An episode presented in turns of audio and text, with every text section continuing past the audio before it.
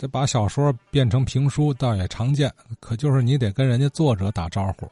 有的评书演员不行，他把人家宫白羽先生的《十二金钱镖》改的面目皆非，还不说，还不打招呼。头些天有听友讲了啊，后来闹上法庭了，宫白羽先生的后人胜诉。总提宫白羽先生，周清音老师呢也想谈一谈。我们在这段中结束今儿的节目。自从啊，咱们那个大伙提到大江路的时候，就人提呀，大江路呢有一位。大作家宫白羽，最近呢，刘尔曼女士又提到宫白羽的事儿。我今天呢所讲的话题就是宫白羽。为什么我讲他呢？因为据我所知啊，在作家群中，冯玉兰是唯一与武侠社会派小说泰斗宫白羽交往的人。龚先生的作品和人品影响了他大半生，为此。天津电台也访问了他，有一天他对我说：“他去龚白羽家。”我就奇怪的说了：“我人家都到当红的作家，像梁斌呐、孙犁家去，你为什么要去看一个没落文人呢？”他就说了：“说这两位作家呀，我是非常崇拜，我本来应该去拜访，但是我觉得那里是门庭若市，呃，我不想给人再添麻烦。”但是现在看来呢，我是看着宫白羽小说的偷权和这个雪笛寒光剑和长篇小说十二金钱镖长大的。如今呢，他的作品遭禁了，他坐上了冷板凳，他那里一定是门可罗雀，冷冷清清的。我这个人有个毛病，偏偏不愿意登高台阶，就爱卖低门槛儿。他到了宫白羽家里去以后。回来跟我说了几件他意想不到的事情。第一件，他就说这解放前走红的一个很有名的作家，怎么如此的穷呢？他认为宫白羽先生写了二十部的长篇小说，都是武侠小说，也很有名，那个报纸上天天的连载，应该是住的是高门楼这个大宅院哎，一看住在一个狭窄的小小院里头。他的居室也就是十平方米左右，房屋低矮，残旧不堪，室内都灯光很暗，陈设也很简单，除了一件啊炕上的一个小桌以外，其他什么看过眼的家具都没有。他认为啊，一个写小说的这个写武侠小说的人，一定是啊肩宽的膀圆的这个虎背熊腰，目光犀利，精神的很很饱满这么一个人。但是他看到的呢，是一个身材不高，头顶也有点微秃，眉落细带，胡子拉碴的，而且是先生还在深秋时间了，就已经穿上了这件小便棉袄，藏书很多，还有外语书，底下搁着木头板，因为底朝啊，码着书，而且还不是一层、两层、三层的那个，一直码的很高。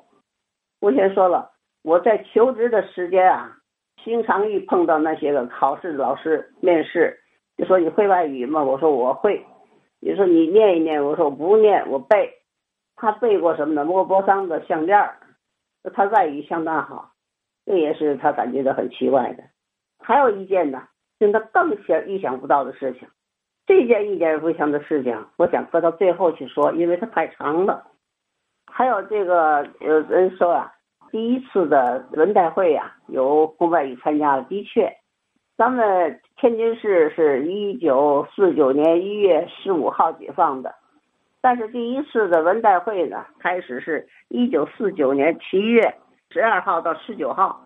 由于啊，宫白羽先生的这个作品在解放前经常登载，大家对他比较熟悉。还有刘云若，他的作品也经常登载，所以有他们俩。还有我记得好像是有李继野，其他我就不记得。你像梁斌呐，这个柳溪呀，这些人的孙犁，这些都是解放以后才崭露头角的，所以大伙都不知道。解放前出现的这些作家比较知名，所以他们俩又参加了。还有一点呢，就是他感到奇怪的是，宫外宇先生有着很高的对现代文学的这个了如指掌，有惊人的洞察力。因为去那天去的时候。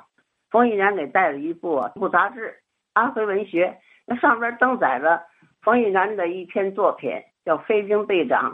冯玉兰就说了：“您看看我写的东西，因为我指指点指点，提出他不足。”等到第二次冯玉兰去的时候，龚老师啊，就拿出来他的作品了，就说了：“你这个小说啊，是受了马峰的我的第一个上级的影响写下来的。”无论是取材和人物的刻画、行文风格，皆有马蜂小说的影子。马蜂小说以白描取胜，质朴自然，没有哗众取宠的这个笔调，却有着震人心弦的力量。哎，玉然听完以后，感觉到很震惊，说他点评的非常的到位，非常的准确。说他一个蜗居在都市里边失意的人。怎么能够有这样的一个见解呢？高尚的见解，说他的小说啊，在别人的手里头也是看的多啊，人也评论的多，但是还没有一个能像宫白宇先生那样的提出来准确，他就感觉到很佩服。哎，他以为呃宫白宇先生只会说写这个武侠小说，对于这个现代的作品不太注意的。哎，他觉得宫白宇先生真是。对现在小说也很注意，那是更是他的老师了，所以他是经常的去宫白羽家，让宗外宇先生给他指点。再有一件就是，他告诉我，解放以前的宫白羽先生的小说啊，非常的有名。他的十二金钱镖，天天连载，拥抱连载，火到什么程度呢？火到了家家看金镖，人人谈剑平。建平是谁呢？就是《金钱镖》里边一个主要人物，而且当时的戏剧作家翁有红，翁有红啊就把这个《十二金钱镖》啊改成了剧本京剧剧本而且呀汇集了天津、北京、上海还有东北的名角一块演出，有的还是一赶二，你拿这个东北的唐玉生。武生唐玉生，前面这部分他演这个于建平主角，后半截他演柳云松，北京的李云熙呀，张春华，上海的赵小兰演的这个李李映霞，咱们天津呢是赵松桥。这样的话呢，他就带着宫白羽先生第二个儿子宫以仁去采访了赵松桥。赵松桥先生当时是八十八岁。就把这些个哪个角演什么头角色，哪个角演什么角角色都说了。赵松桥先生说的，我啊演的是黑豹子这个角色。当时赵松桥先生都八十八岁了，但是他的记忆力非常强，说的一点都不差。临分别的时候啊，宫白宇先生送给他一本自传体的小说，那就是《画饼》。这画饼里边我看过，确实他办了一个小学。振华小学，他办小学的资金就是来源于十二金钱镖这这部分资金。他办小学的目的就是文化强国一个动机。同时，他办这个小学里边又确实有一个出版部。他为什么要办出版部呢？